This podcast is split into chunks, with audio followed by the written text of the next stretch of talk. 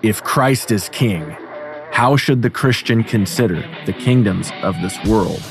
What does the Bible teach us about human authority and what it means to love our neighbors and our enemies? Before we render unto Caesar what is Caesar's, let's know what it means to render unto God what is God's.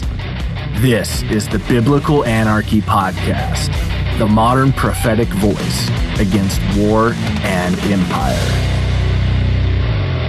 Hello, everyone, and welcome to another episode of the Biblical Anarchy Podcast, a project of the Libertarian Christian Institute. This week and every week on Biblical Anarchy, we seek to live counterculture to the empire of man and to instead seek the kingdom of God by unpacking what the Bible teaches about government, authority, and human relationships. I am your host, Jacob Daniel.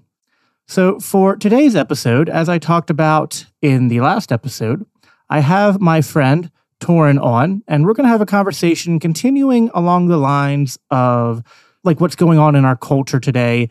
Last week, I sort of used the He Gets Us commercial as a bit of a framing device to talk about the overall question about how Christians are supposed to answer with these difficult questions in today's society in dealing with the left, but it's even more broad than that, but dealing with the question of evangelism and responding to people living in sinful lifestyles in today's growing and increasingly secular culture where you have all these things like mashed together. You have the of course ever growing move away from god in our institutions and to become more atheistic. You have the increasing push to normalize things that the traditional church has viewed as sinful, such as homosexuality or transgenderism, or even just, you know, like, you know, the sexual hedonism that's sort of been predominant in our culture going back to, you could say, the 60s or so.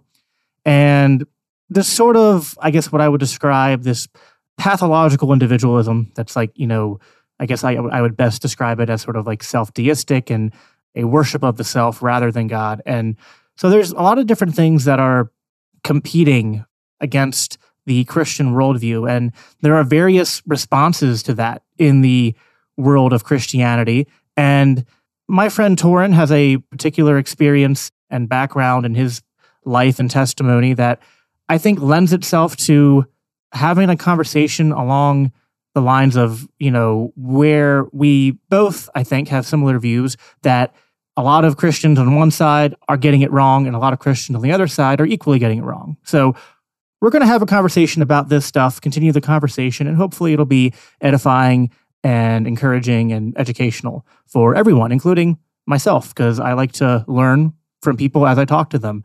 So, with that sort of introduction out of the way, I will now introduce Torren. So, Torren, how are you doing tonight?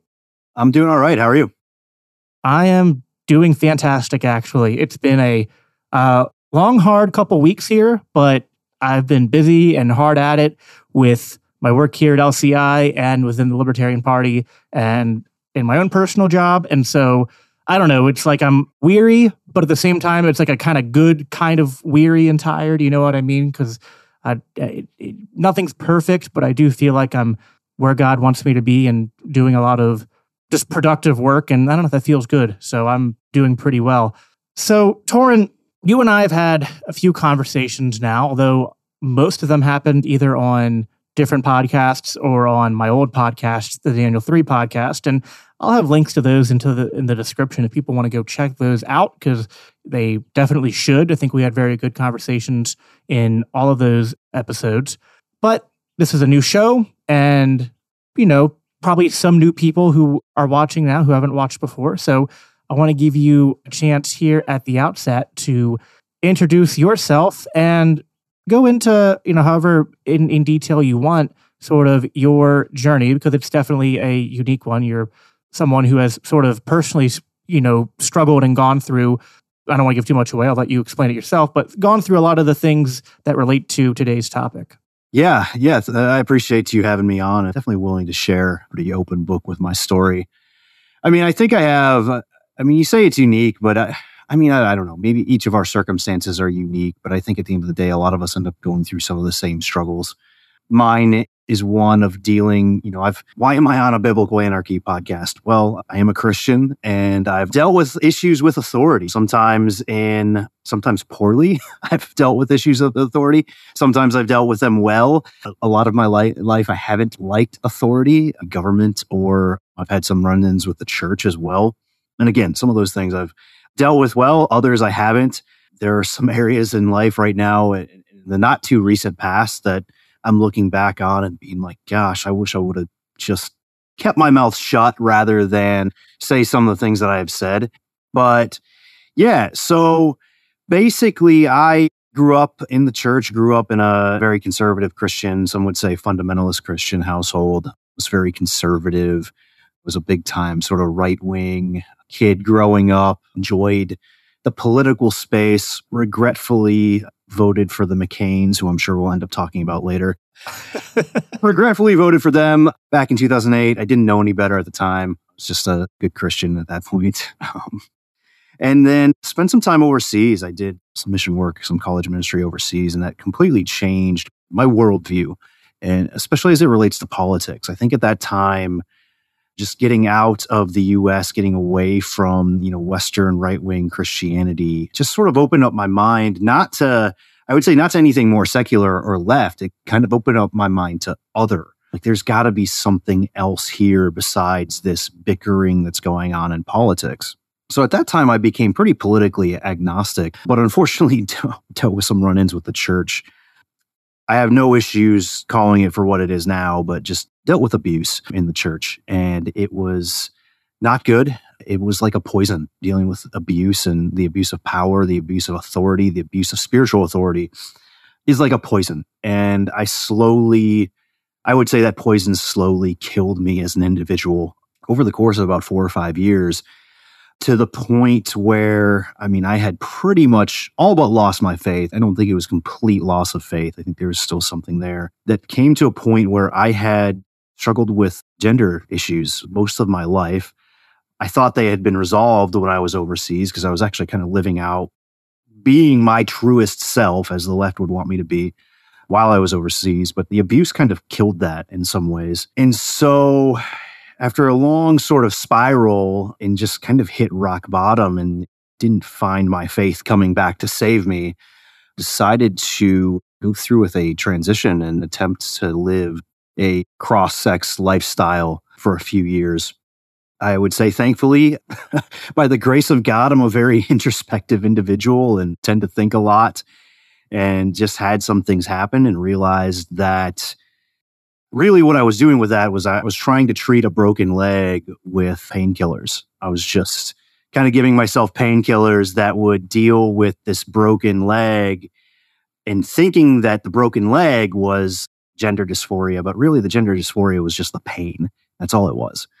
And so the pain, the painkillers helped with the pain, but the leg was still broken and broken pretty badly.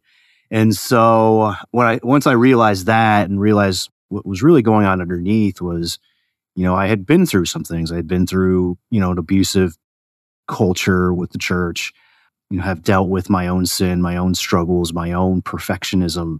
And really what I realized was that broken leg, I won't just say it was a lack of faith. I think that's too simplistic. It was more so like a, it was just a self rejection, a self hatred. And once I dealt with that, I realized I didn't need the painkillers anymore. And so now here I am back today, maybe for the first time in like a decade, actually kind of feeling like myself in trying to seek and live out what God has for me in life. And I think that's probably what brings us here into this conversation because these two paths have kind of intersected recently quite a bit. Right. How much of your journey transitioning and then detransitioning for, for I don't know if that's the best term or not, but how much of that was also like a coming back to Christ sort of experience and how much of that was we're taught that when we come to Christ that salvation isn't just like oh you get a get into heaven free card or something like that. But no, we're told that we will will be born again, that we die on the cross with Jesus, and then we are risen again in Him, which is what baptism is supposed to represent. And so, I'm just curious to hear you go into a little bit of detail about that as well, in terms of if that's sort of how you would describe it, or if there was. I mean, it's probably uh, sometimes we explain things in concepts, but they don't quite map onto reality because mm-hmm. sometimes the way we experience things isn't exactly cookie cutter like that. But how would you answer that? Yeah, it's a tough question because I don't know. I don't know how much it was me, say, quote unquote, coming back to Christ versus I feel like God was just saying, you know, enough is enough. I've been pondering this a lot for a lot of months now, been, you know, going to, you know, counseling, whatnot, and just digging through this. And I think my current best way to put it is, you know, as I said, I was a I was a missionary, I was doing mission work. I felt more alive than I had ever felt. And went through an abusive situation. I won't there's no need to get into that too much right now, but it just like I said, it was like a poison. It was like a poison. So it's like I kind of held on to who I was and held on to my faith for a while. But it was like, you know, any sort of decent poison that just takes a while to set in. It, it kind of comes gradually and then suddenly. I gradually just sort of lost. I felt like I couldn't connect to God at all and just couldn't connect to Him. And eventually it was just so dead, and some other things had gone in, gone on in life, lost a marriage. It just felt like God wasn't there anymore, or just wasn't personal, wasn't like there was just no relationship. And I don't know if it's necessarily something that I had chosen. I don't know. It's a mixture because you, when you deal with things like this, when you look at abuse or you look at other things and you try to evaluate the aftermath, there is this sense of wanting to draw a nice clean line between, say, sin and suffering. And a lot of times you just can't. I look back, I listened to the Rise and Fall of Mars Hill podcast from Christianity Today. And I listened to that story about Mark Driscoll and Mars Hill. And like, gosh, that was actually my story. I never went to Mars Hill, didn't meet anybody who went, but it was actually my circles. That church was in my circles. People that were in my organization. I mean, Mark Driscoll was stopped short of calling him the second coming of Christ, but he was put up on a pretty high pedestal. And so when you, so when I saw that and started hearing about some of the let's just say repercussions, some of the consequences and issues and effects that it had on people in their spiritual lives, I suddenly realized, oh, wait, what happened to me and how I responded, this doesn't, this isn't so shocking anymore. Like it, it makes sense. Like I responded to the trauma of abuse the way the human typically does. The but the flip side of that as well is I'm not absolving myself of responsibility because I also say it, it actually disappoints me and I'm kind of ashamed to say that I was the type of person that responded the way that I did too, which was looking back, I can point to a few decisions that I made in life, a few decisions to move to certain houses, move, move to certain cities, take certain jobs, where I'm looking back now and I'm like, I did that only because I was running from pain. I did that only because I was running from the pain of what happened to me in Southeast Asia. I did that only because of the pain of things that happened in the past. And it was those decisions that I look back on and say, man, I regret making these moves because I made those moves out of desperation to run from pain. They didn't help and so it just kept being the spiral until I got to the point where I was like, okay, well, I've got this gender stuff and nothing else has worked.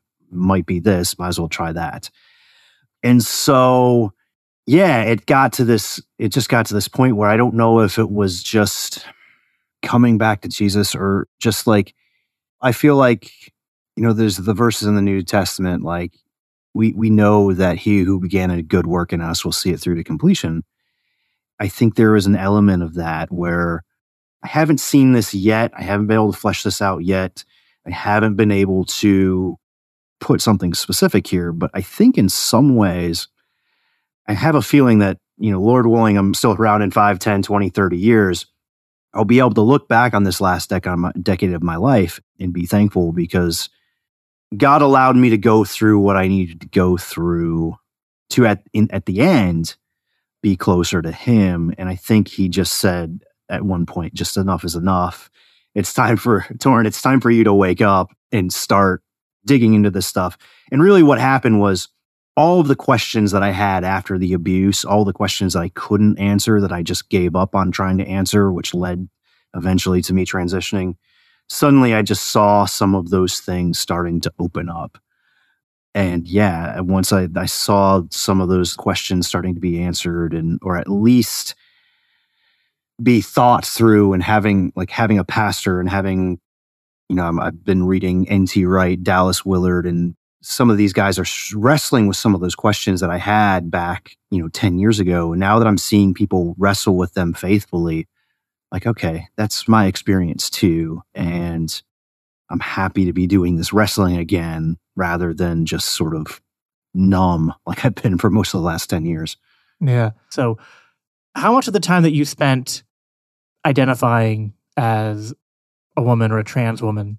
And you, when you were interacting with people in your community, and I guess, you know, that would include people in the libertarian sphere, people in, and then people in the Christian sphere, maybe people in your community. What were those experiences like? And then, especially as you started to go through this journey of realizing that you were, in your own words, that you were treating this pain that you were going through with painkillers, but not actually treating the underlying problem what role did the people around you play at the different parts of this journey in terms of either a i'm sure there's probably some people who were affirming you down that path and i'm sure there was probably presumably people who had a significant problem with what you're doing and maybe ostracized you and then i'm i'm hopeful more than just myself. I can speak for myself that i tried to do neither of those things. I tried to continue to talk to you and treat you as a person who i you know considered to be a friend and an ally in the circles that we were that we were both involved in.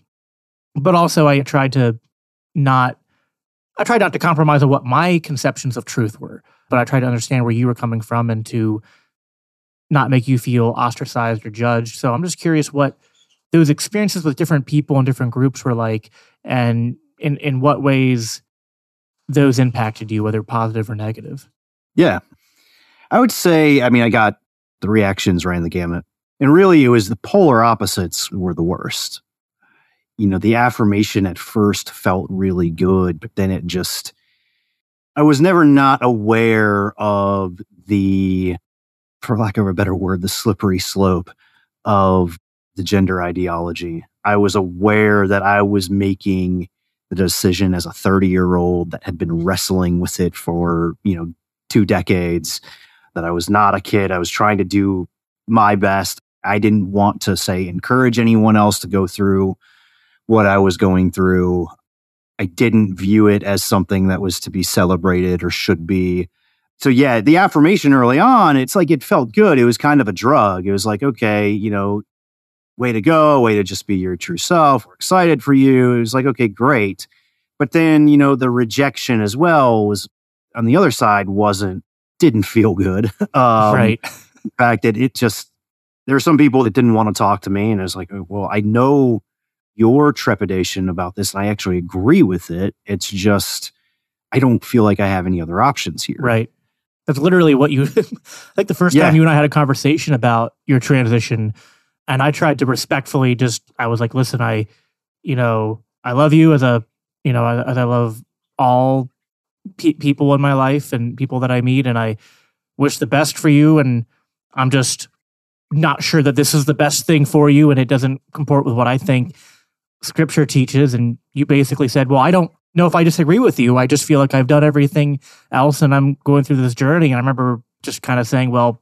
What am I going to say to that? Like, you know, I could, all I could do is be like, well, I, I just, you know, I will pray for you. And I hope that I don't forget the way I said it, but I think what I tried to say was just that I hope that no matter where you end up, that you know God loves you and that you will continue to try to press towards Him and to try to understand what He wants for you in your life. You know, something along those, lines, which is tough to say because you don't want to. Yeah. You know, I think a lot of people, like, I, I'm speculating here. I think some people are probably avoided talking to you during that time. Probably some of them out of judgment and just like, a bit of a prejudice, and probably a lot of them just because they didn't know what to say. Because it is, it can be difficult to know what to say that do, that won't come off as either insulting or cliche or etc. Which I know I struggled with that, but And did you feel like maybe there were like people on both sides who, eh, like the people who were affirming you, did you ever get the sense that like they were almost trying to use you or to maybe not use you like they were targeting you, but just you were part of a agenda, you know, so, so to speak? I don't know if you ever got that sense from them. I mean, I think I had a, I, I mean, I have, I have an aversion to the quote unquote progressive agenda in general. so it's like you were a staunch libertarian during pretty yes, much all this time. So I mean, yes. So, I don't know how much I, I actually swam in those circles, but I think either way, I think judgment either way in some ways felt dehumanizing. And that might be the best way to put it is like this celebration anyone who was just out and out happy about it, celebrating it, I, I felt very uncomfortable with. Anyone who was just out and out rejecting it, I felt uncomfortable with.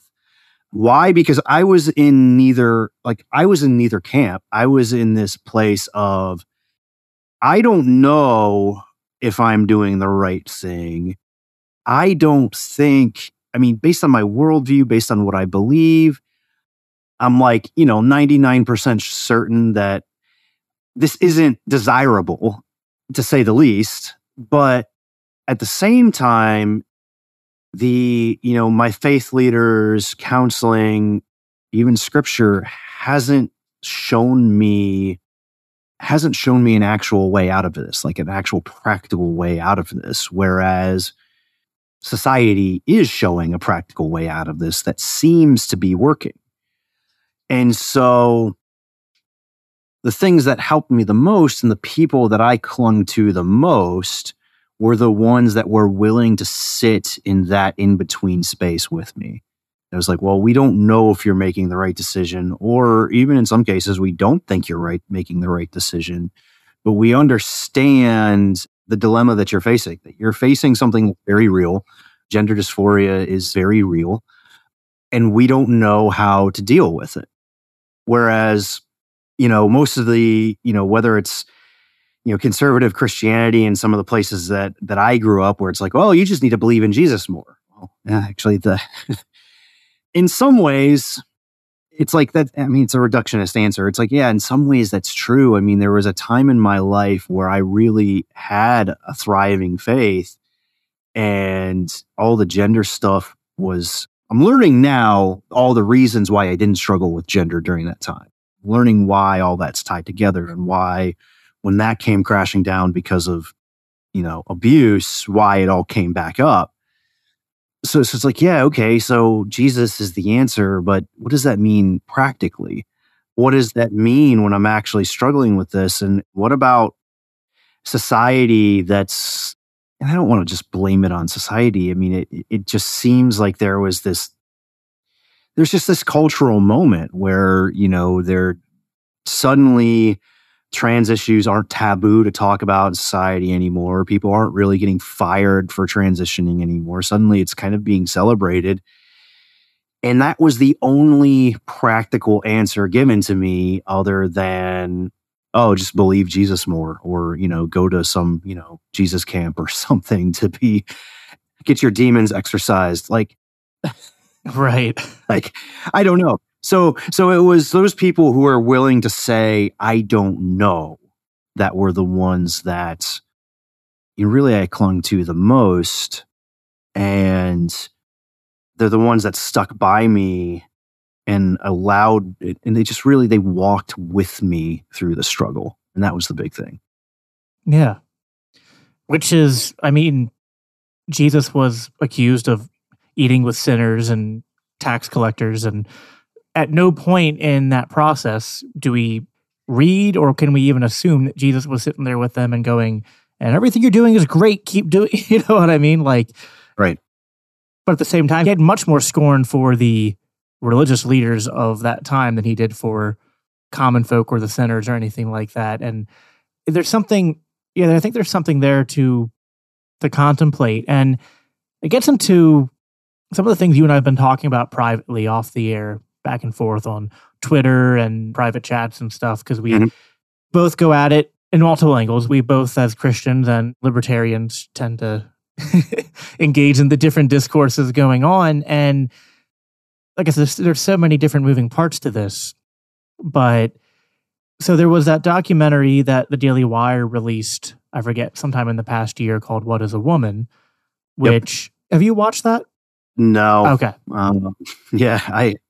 So I've watched it, and let me just say that the Matt Walsh that you see in that documentary is nothing like the Matt Walsh you see on Twitter on his video clips lately, because it was very much just a educational documentary. He goes around, he interviews a bunch of people, asks a bunch of questions. At no point is he insulting to people or derogatory, or you know, sometimes he's a little bit combative in the questions, like he's just pressing to try to get an answer, but no more aggressive than that. And then lately there was that whole controversy where he, in a clip on his podcast, uh, I think he started out by going after with a Mulvaney, I think is the name of yep. the trans activist, and saying that you're I don't remember the exact words, but just like that you're unnatural, you're synthetic, you're creepy, you will never be that to which you are trying to be, and wasn't nice to say the yeah. least. and so you got reactions. I wouldn't say it was just this, but this seemed to be, along with a lot of other things going on, a sort of like fever pitch, so to speak, where now the conversation's really heated up on both sides. You have just the ever increasing rhetoric of the trans rights activists on one side, but then you have the ever increasing anti trans activism from people like Matt Walsh and conservatives, whether it's the Daily Wire or, or other groups. And I'm sitting here only now kind of diving into it over the last couple of weeks because I'm trying to figure out the right way to go through this because I see the danger and the problems that like the conservatives see. And yep. it is in my nature and in my core in my heart that like I mean number one like first and foremost that I think children need protected in some way from this because I think children are impressionable. I think people like Abigail Shrier have done great work at exposing how there's a very harmful s- social contaminant aspect to what's going on here. And although the left will try to den- deny it, there's definitely a concerted effort to push this on younger and younger people and for hormone treatments to start earlier and earlier, and even things like top surgery and things happening to people. I like there was literally a, a surgeon on the I am the what is a woman documentary. He was saying like that she has done it on women as young as I think 15 or 16, and yep. there's no problem with that. And she's not the only one. There's other clinics that have been caught in this too. So it's like you see all that and you're like, listen, as a libertarian, if an adult wants to go and pursue things in the same way you did, although I might have a moral and biblical opposition to that and would not advise someone to do that and would hope that they if they are doing that uh, you know that they something would happen that God would intervene or draw them near to him and that they would come out of that. I'm not keen to really spend too much time going after that person in any sort of public discourse other than if like you know if it's a very specific topic of like you know can a man become a woman or vice versa? And i'd just be like well no i don't think that's scientific or biblical but people should have the right to do with their bodies as they will uh, you know in a libertarian sense i think that's at the very least we don't want the government stepping in right it's like in a christian metaphysical sense i don't know if you have the right to do that to your body but is the use of the state and state violence to stop that biblical or helpful? I don't think so. But when it comes to how we handle this now with children, especially with children in public school and whatnot, it becomes complicated. So I get where the conservatives are coming from. But I think that what they are doing in the public discourse as of late is going down a turn that is, I don't know if it's going to actually result in changed hearts or minds. And that includes people who are pro gender transition and pro kind of like the LGBT agenda, and people who are themselves gay or transgender.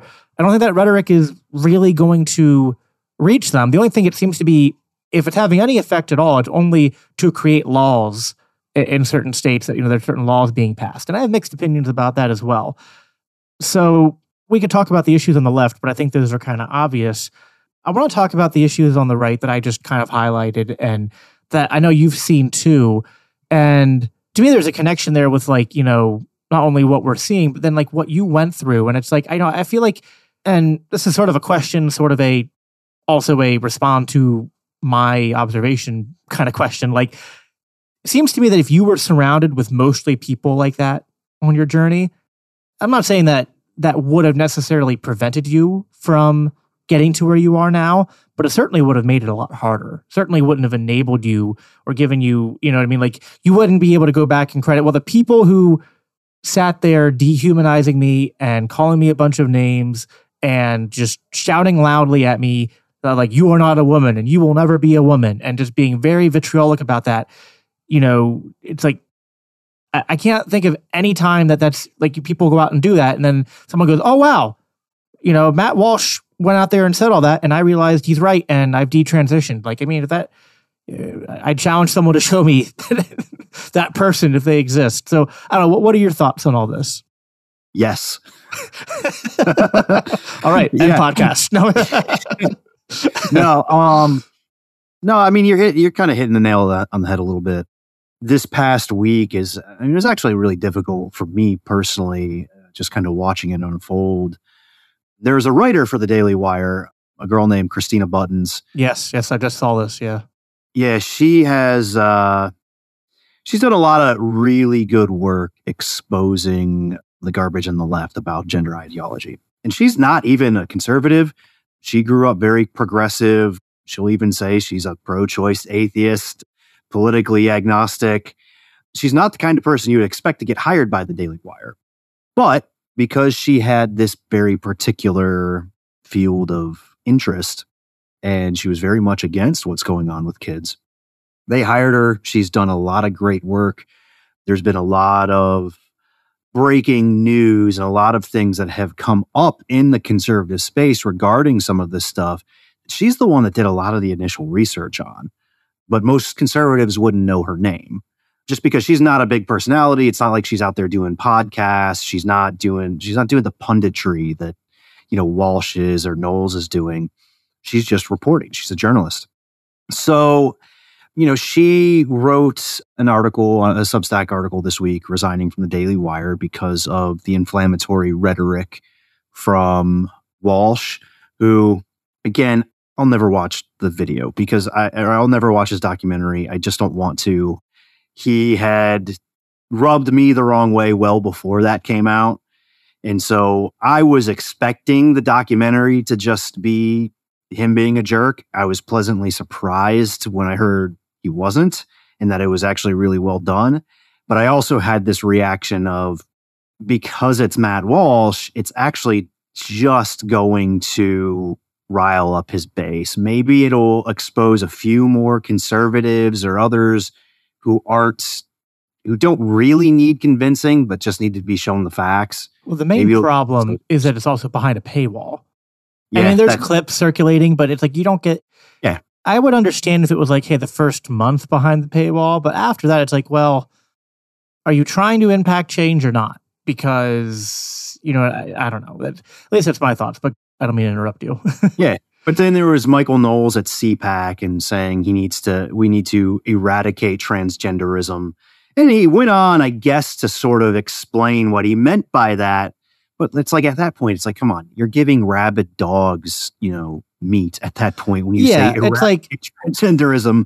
I don't think he was actually calling for the genocide of transgender people, but at the same no. time, like that's very poor wording. And like you have to know that if you say something like that, that the people on the left they're going to run with it and go with it. And they don't care. They're not going to care to say that's not what I meant. Like, I mean, come on, it's the left. Like, are you really expecting the left to be reasonable when you use strong language like that? Like, they're going to be all over it.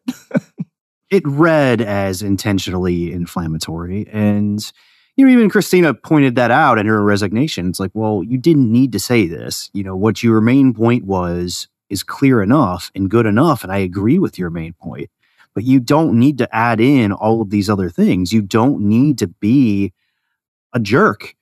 And because this issue is so big and so consequential, like we need to handle it with care.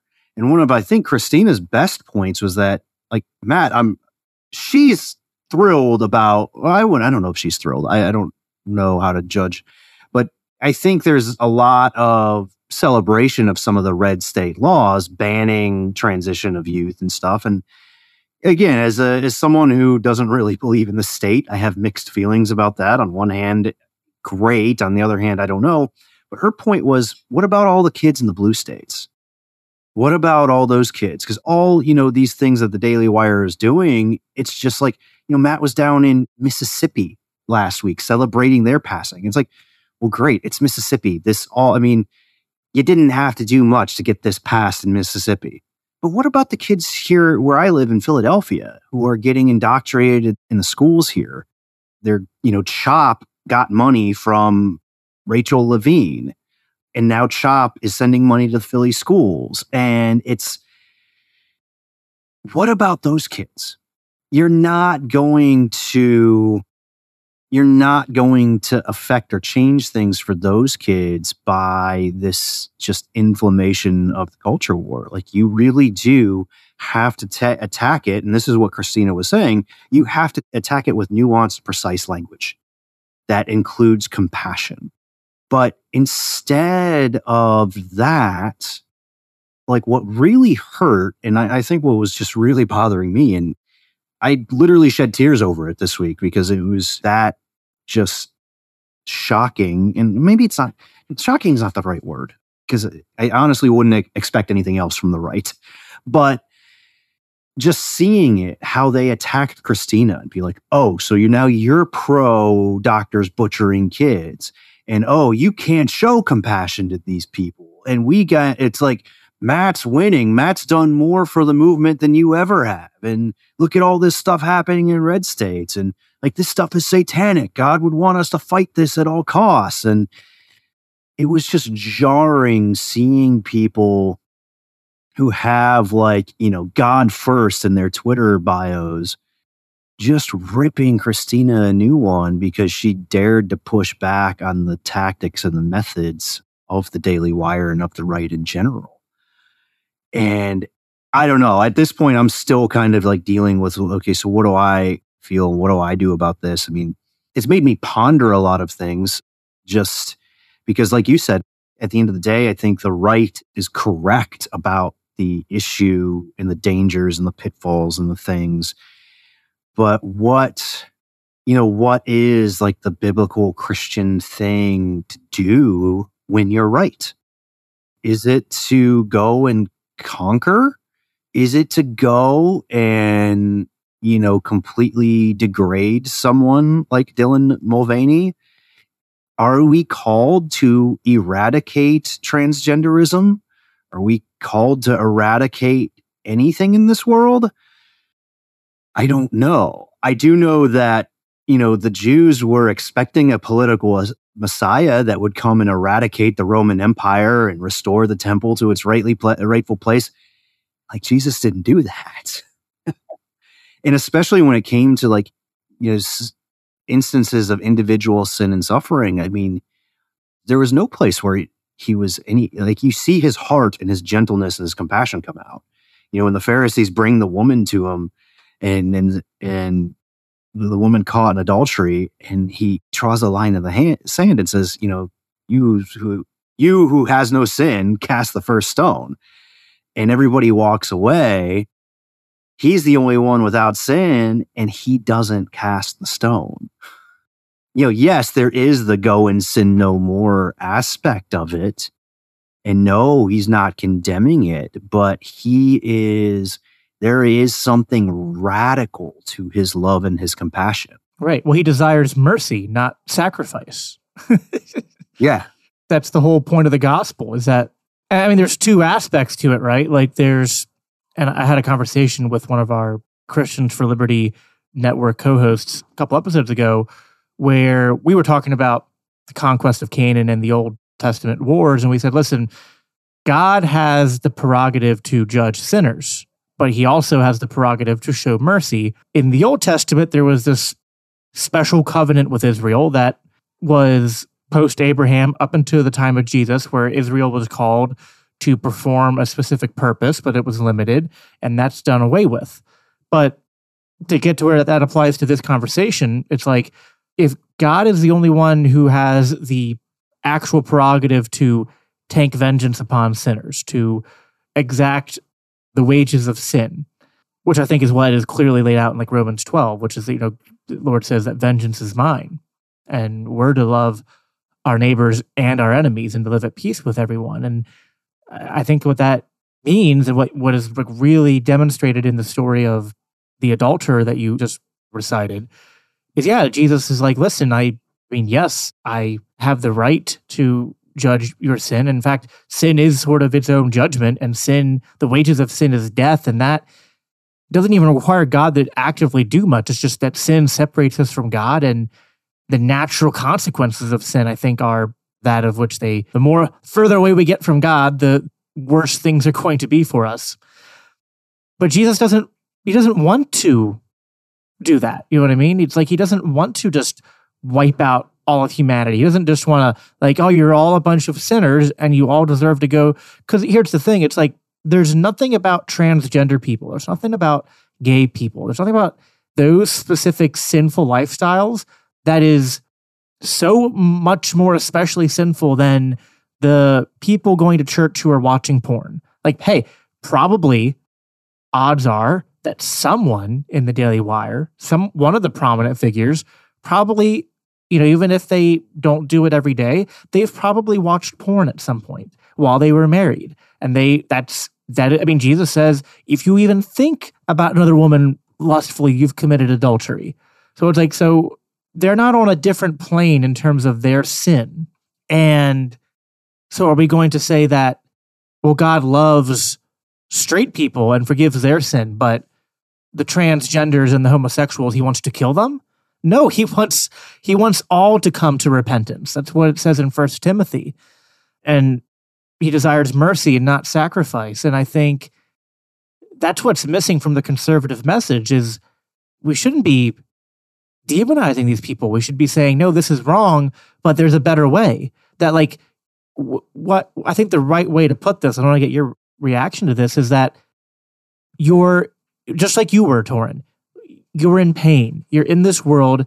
You there's something in you that's broken, and you're trying to find a way to deal with the brokenness and deal with the pain.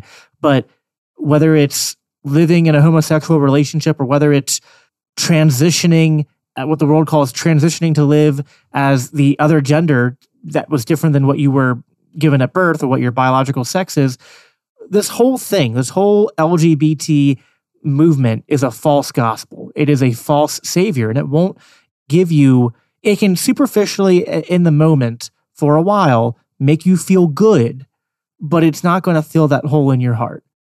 And instead, repent and come to Jesus, who is a perfect Savior, who loves you, who doesn't need you to get it all. You don't need to come to Him all fixed up and perfect. No, He loves you the way you are. He does call you to repent, but the good news is, is that He will walk with you through that. You don't have to change yourself to come to Christ. Christ will forgive your sins and he will work through you through the Holy Spirit to make you a new creation. Like that's that is what we should be telling people. But instead it's just no, what we need to do is demonize these people and we need to pass a bunch of and again, I'm with you. I have mixed feelings as a libertarian and a Christian about laws that are for limiting these treatments on children because I kind of feel like maybe short term that's going to lead to some good, but I don't know. I just feel like everything the state touches, we don't always understand the unintentional, unforeseen consequences of that, maybe five years, 10 years down the road. I mean, one possible thing that has to be considered is that there are people, children, who for them, puberty starts way too early. And they actually, for them, they need hormone blockers. Because if you're going through puberty at like five years old, that's actually not good for you. So, you know, uh, are these laws crafted in such a way that it's going to be more difficult for people in certain positions to get the treatment they need? And I'm not trying to say I'm, again, I have mixed feelings about it. But point is, I'm not putting my faith and my hope in we're going to pass a bunch of laws and going to defeat the gender cult. You know what I mean? Like, that is such a low hanging fruit and such a cop out to what I think the real work that needs to be done is. That's my thought. I, want to hear you address that. Well, I mean, I think, I mean, here's so here's the question: What is the real work that needs to be done? are we called to tell people, tell people to go uh, or tell people to repent? Are we called to that or are we called to show them? And I don't, I lean towards the latter. I lean towards show it, but I don't think that necessarily doesn't mean a, a verbal aspect of things. But in order to call somebody to repentance, in some ways you have to make it attractive to them too. Because if you're just going to call and say, oh, repent, repent, repent, but not offer them what are the attractions of repentance? You have to give them the reasons. Show it. Right, right. Not even give them the reasons, but show them. Show, yeah. I mean, I think it's part of the reason why Jesus said, go and make disciples, because you were showing people what it looked like to live. What does it look like to, what does it actually look like to forgive somebody? What are the feelings associated with that? What are the, what does it look like to live in community? What does it look like to confess sin in community? What does it look like to actually change? I don't see many Christians wanting to actually do that work. They don't want to show what it looks like to be the church, to be sort of this hospital for sinners. You know, Jesus said he didn't come to call the righteous, he came to, or the healthy, he came to call the sick. Where's the sick? Where's the church that is the hospital, the center for sinners getting well? What most Christians kind of tend to want to do is be like, well, let's root out sin.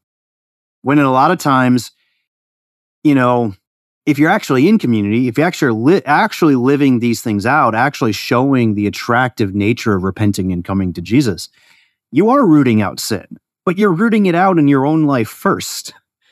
And then people see the change and see the love.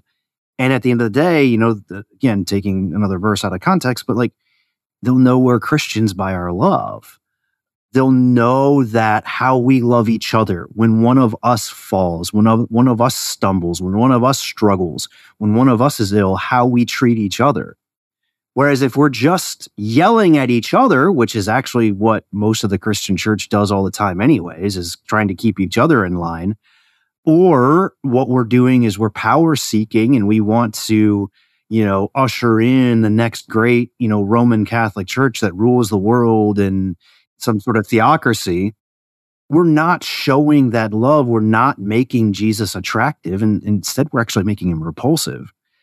And so I just read this today from N.T. Wright in his book, Surprised by Hope, where he's talking about the resurrection of Jesus, the resurrection of his people, what, what the future state of the world looks like in general. And he's talking about the early Christians, like, well, okay, so what did they do with this? And he said the early Christians discovered through their various callings how this new way of running the world through Jesus was to be worked out. It wasn't a matter of Christians simply taking over and giving orders in a kind of theocracy where the church could simply tell everyone what to do.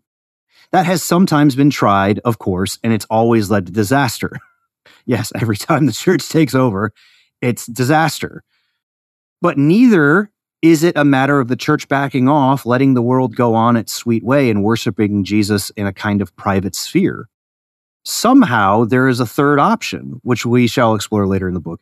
And he says we can get a glimpse of it in the book of Acts. The method of the kingdom will match the message of the kingdom. The method will match the message. The kingdom will come as the church, energized by the Spirit, goes out into the world, vulnerable, suffering, praising, praying, misunderstood, misjudged, vindicated, celebrating, always, as Paul's as Paul puts in one of his letters, bearing in the body the dying of Jesus so that the life of Jesus may also be displayed.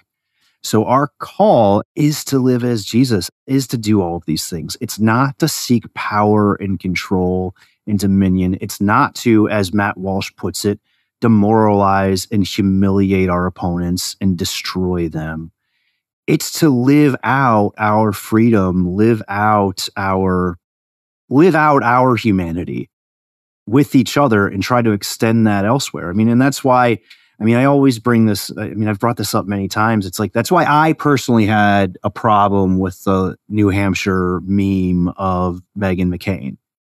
Because yes, I know all the stories about the McCains and how terrible the decision and the tyranny was with the McCains But the minute you start mocking somebody's humanity and grief and saying, well, you're so upset about your dad, but your dad was an evil monster. Why aren't you upset? Like, I get the point. I get the point. You actually make a very good point.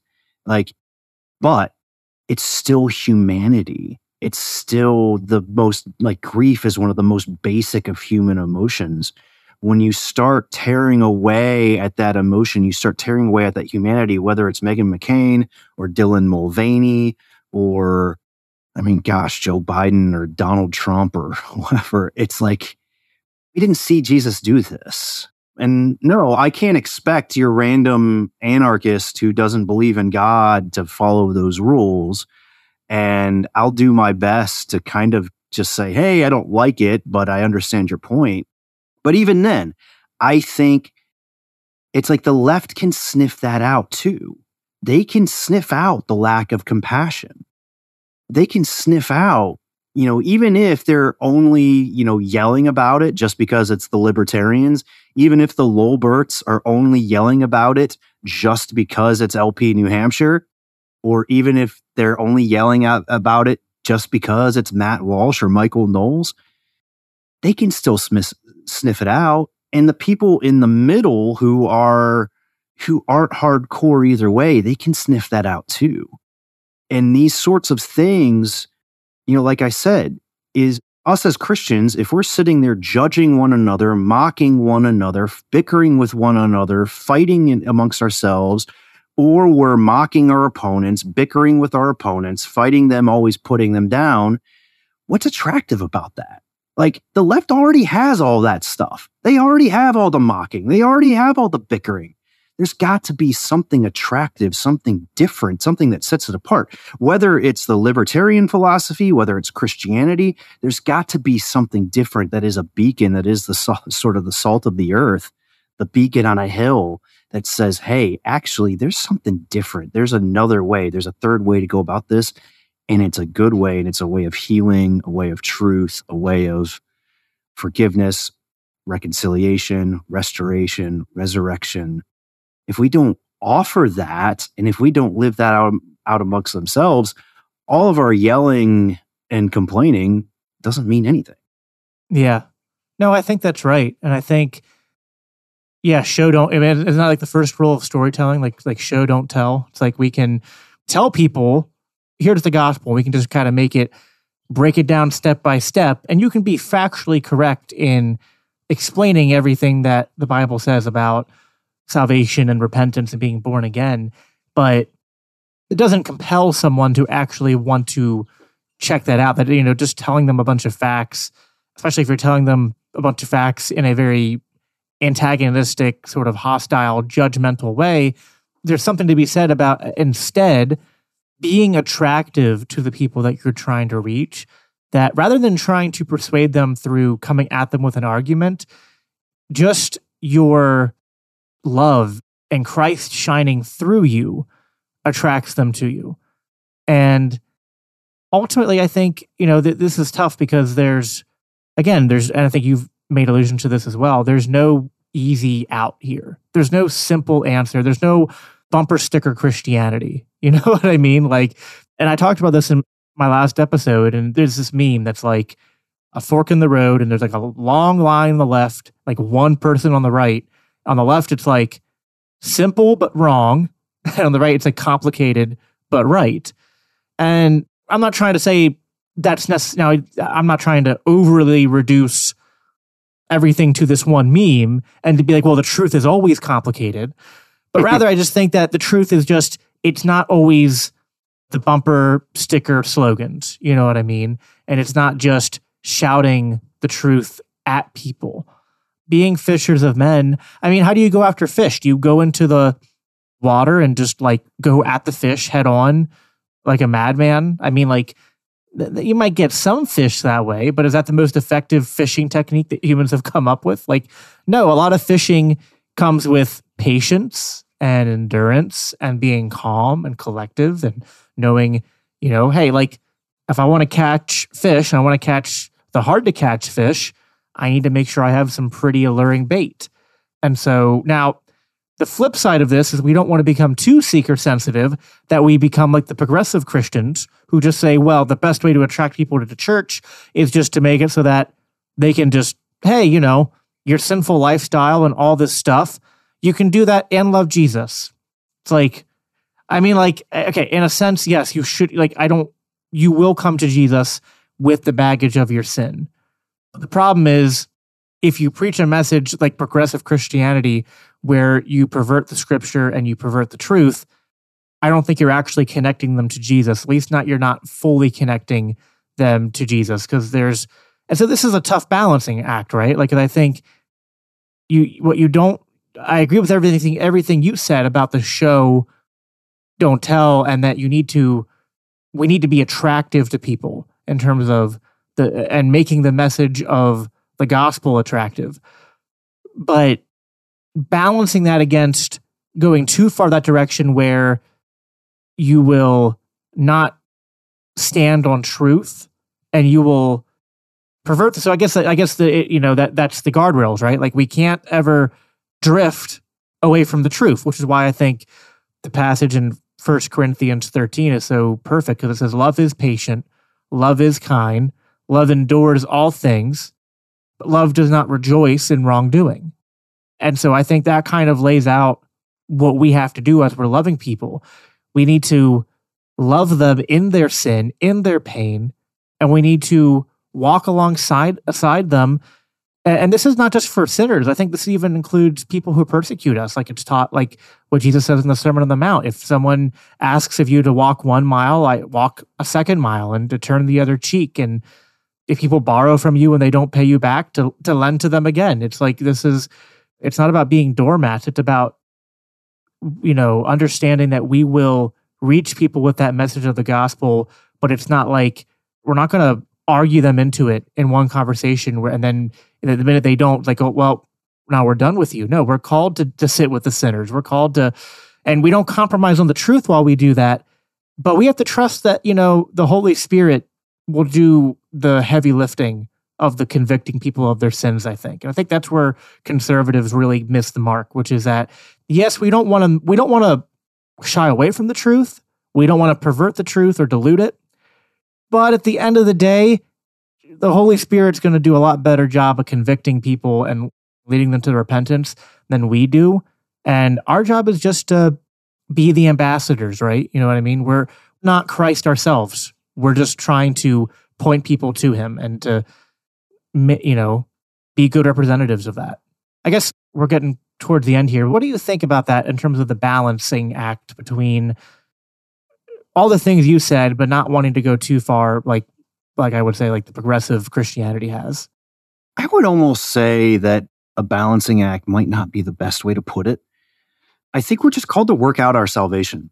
And I think what that has meant for me and what that means for me is taking my thoughts, my beliefs, my belief structure, and holding it up with open hands and putting that before scripture, before God, before community, and working that out with people and eventually that got me to the point I'm like, oh man, this, these, it wasn't so much that what didn't get me was, oh, I'm sinning by transitioning. What got me is this isn't leading me to life.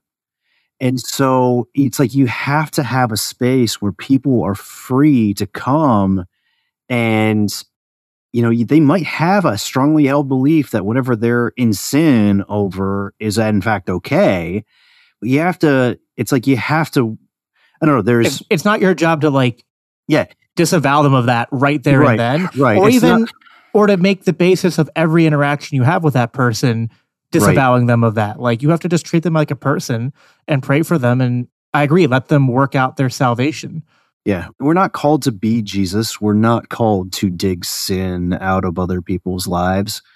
We're called to love like Jesus did. And like for me, it's like it's been convi- it's this has been a convicting process for me because I led an organization called Don't Tread on Philly, and we were very vocal against the vaccine mandates and lockdowns and stuff here in Philly. And it's stuff in their convictions that I held deeply, and I still hold some of these convictions deeply. But man, I was also a jerk to some people online. I was a jerk to some people in general, and I look back and I'm like, was that worth it? I don't think so. It's like I, I feel like I've had to repent and say, you know what, I'm not going to do this anymore, at least in terms of being a jerk. Now, it doesn't mean I don't speak out, but sometimes it means I hold my tongue, especially if my if I'm going to speak out in anger. And so what I've kind of come to this point, this conclusion of the stronger I hold a conviction, the stronger I hold something to be true, I think the more care I need to take. And I don't like to use the word careful because it can become, I think it, it's almost cliche. I want to take care to speak it well or to choose to not speak it when the time comes from it. The stronger the level of conviction, I think the stronger level of care needs to be taken in how I speak and act those words out. And gentle as doves, wise yeah. as serpents. yeah, yeah. And so, like I said, I don't know if it's about striking a balance as it is so much about striking a balance as it is just living my life as a human and trying to live life with the people that are struggling alongside me because I'm struggling too. All of us as Christians are struggling. Do you think so, it's perhaps maybe and this connects to sort of anarchy and libertarianism a little bit. But do you think it maybe has something to do with like this the illusion or the not the illusion, like the temptation or the lure of control and authoritarianism. And I think that's something Christians struggle with because it's like we we see sin and we can discern it, we can see all the problems that it causes, but the minute we try to that we fall into that trap of trying to control people around us and even if it's not through the state because like we could we could make the sound arguments all day about why trying to control people with the state is not what we're called to do as Christians. And I do that practically every week here on this podcast. So that's definitely one part of it. But I think another important aspect to it and I think this can lead to the desire to use the state is that people want to like even if they might say Actually, we back up. Like, I think this is what conservatives have sort of gone through. Like, some who used to be libertarian and then became like, ah, I'm not libertarian anymore. I'm done with my libertarian phase and now I'm just a staunch conservative.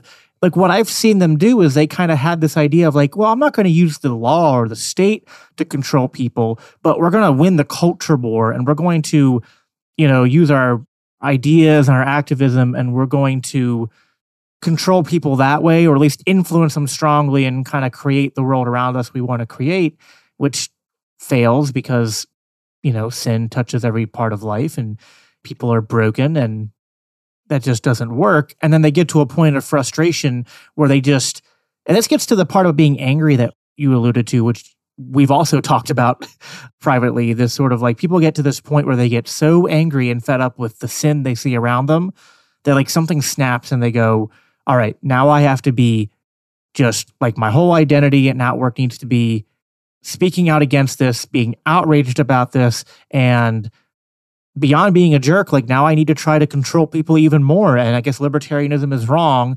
because we have to try to control people to stop all of this run amok sin.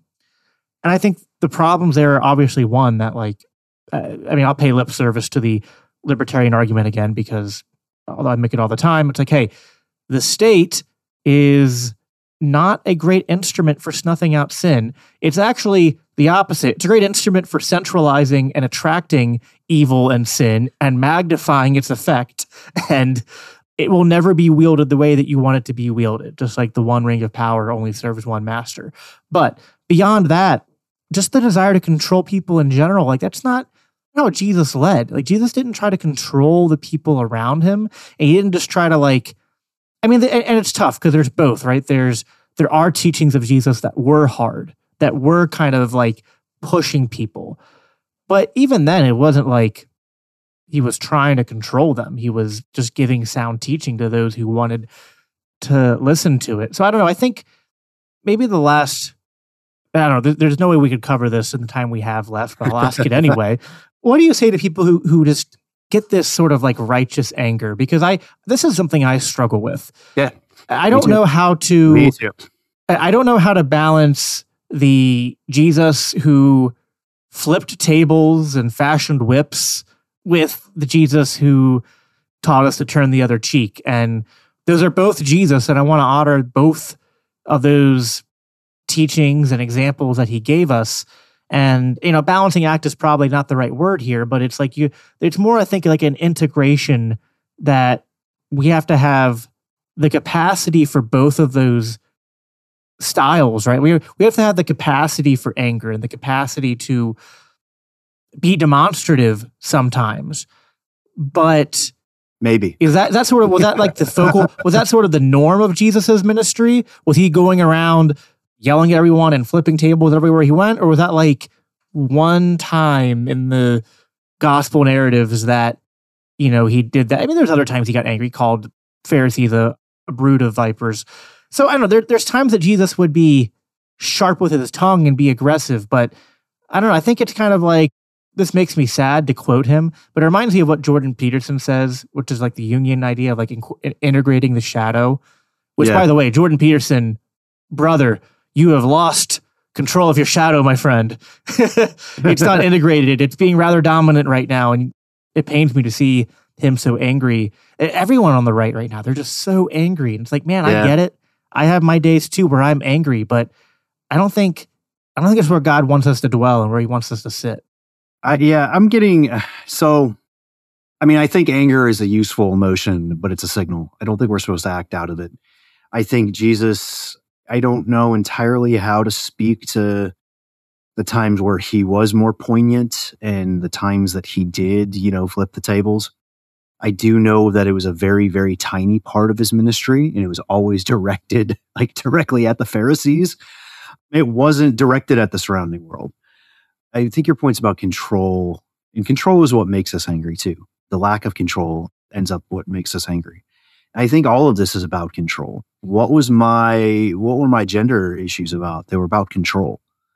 Um, I think what we're called to as Christians, and this is with every aspect, this is with aspects of sin, this is with aspects of anger, with aspects of the culture war, everything. We are called to surrender control.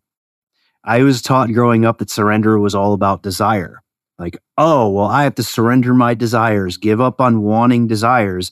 It's like, no, no, actually, it's not it. We're made to have desires. We're created to desire things. But what distorts desire in this life anything more than the desire for power and control?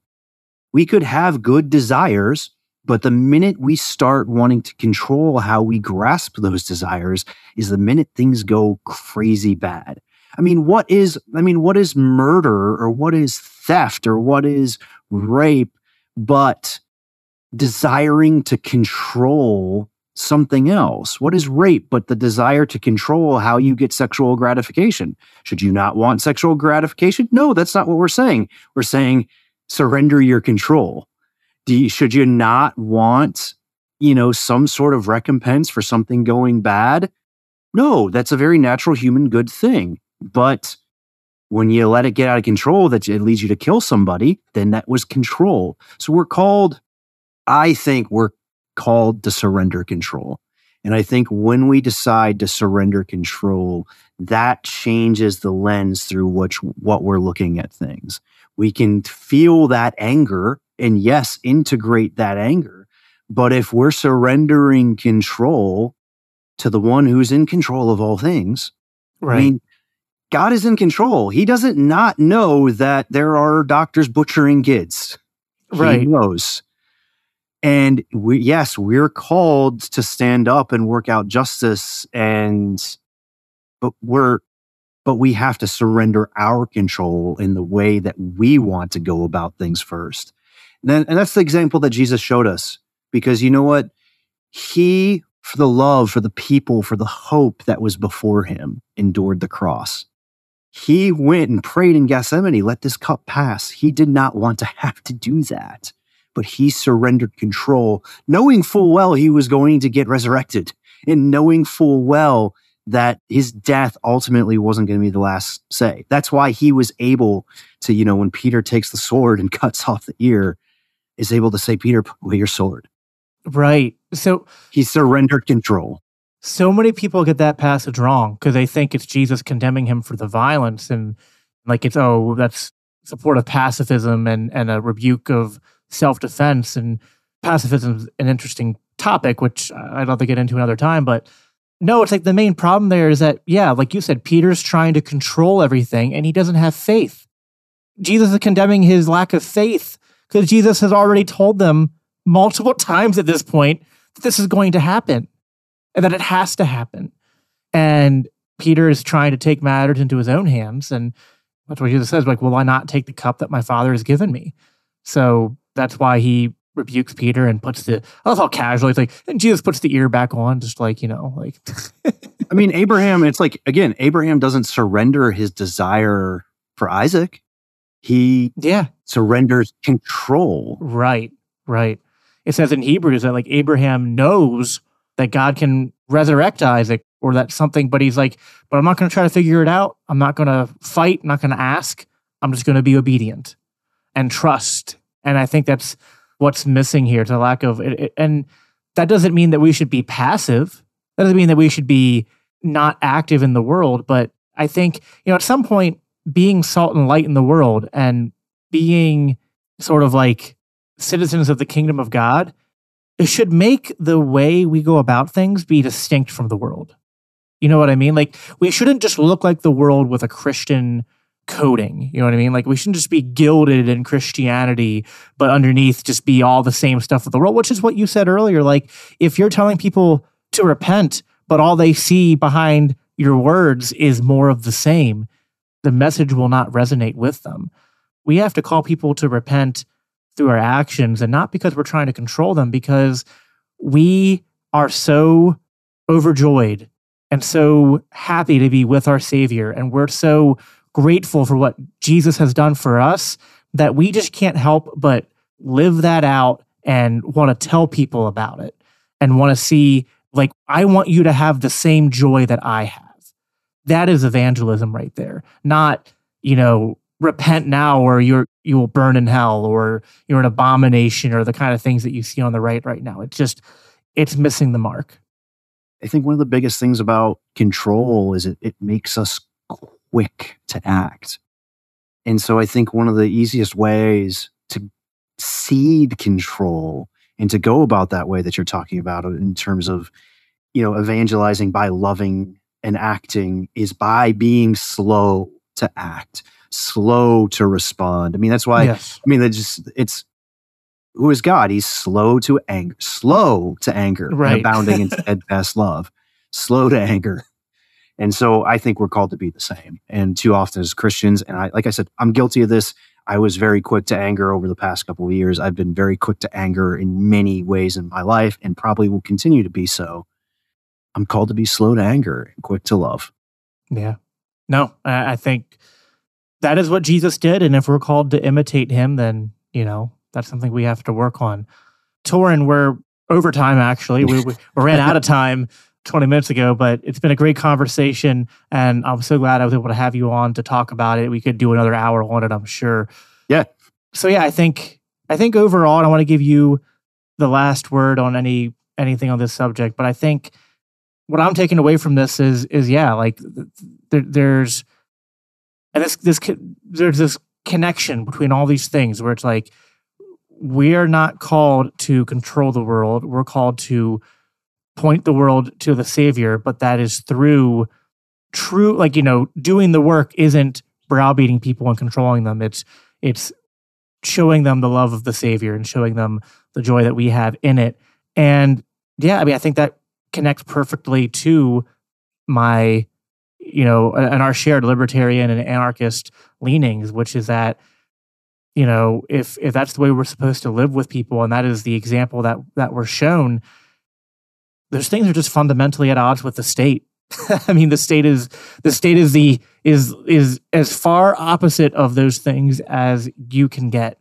Um and we i think i think and, and that's my hesitancy with these laws too. Is like even like I, I get where they're coming from, and I don't know. I don't want to make perfect the enemy of the good, but man, I mean, same with abortion and, and some other things. Like if we're just if if it, like it, it, that's also a lack of faith. Like it's just more we have to control people and prevent these bad things from happening, and not Jesus didn't say go forth therefore and control the world and stop people from sinning.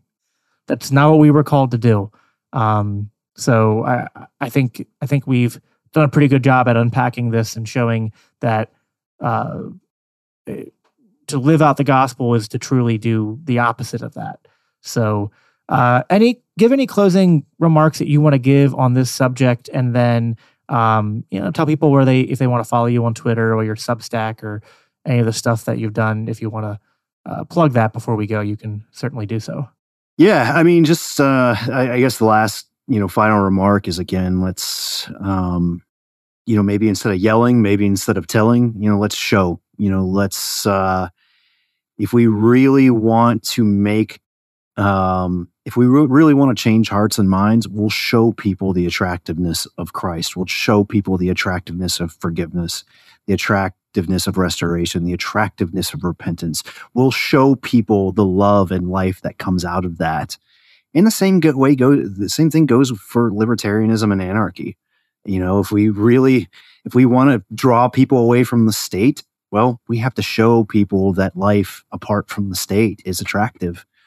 Um, and so that's what I that's what I want to, you know, I'm trying to focus my life on right now. I'm definitely a hypocrite in speaking this. Um, I have my issues. well, but uh, we all are, and that's why we need a savior. you want to, if you want to continue following my hypocrisy, um, you can follow me at T as in Torren, P as in Paul, D N W S K. That is my name, Torren Danowski, but first middle initials and then last name with no vowels. That's on Twitter and then also Substack. I haven't written in a while, but I've got like five articles in the works that I haven't finished that I want to finish.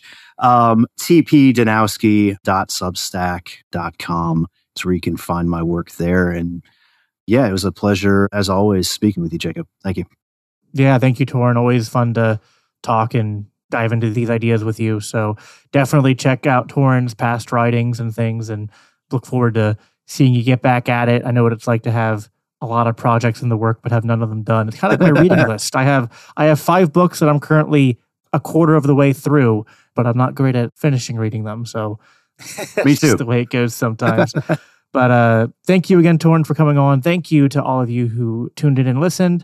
If you like this conversation, let us know in the comments. I hope it was encouraging and edifying. And of course, always, if you like this show, leave a review as well. That helps with the algorithms and the reach and all that. So if it's Apple Podcast or Spotify, if you leave a five star review, that's great. If it's YouTube, hit that thumbs up button and subscribe if you haven't yet already. And please also check out the rest of our fantastic roster of shows on the Christians for Liberty Network, including we just added a new show. If you haven't heard already, it's the Protestant Libertarian Podcast with Alex, who I've had on my old show. I haven't had him on this show yet, but that'll be in the works soon.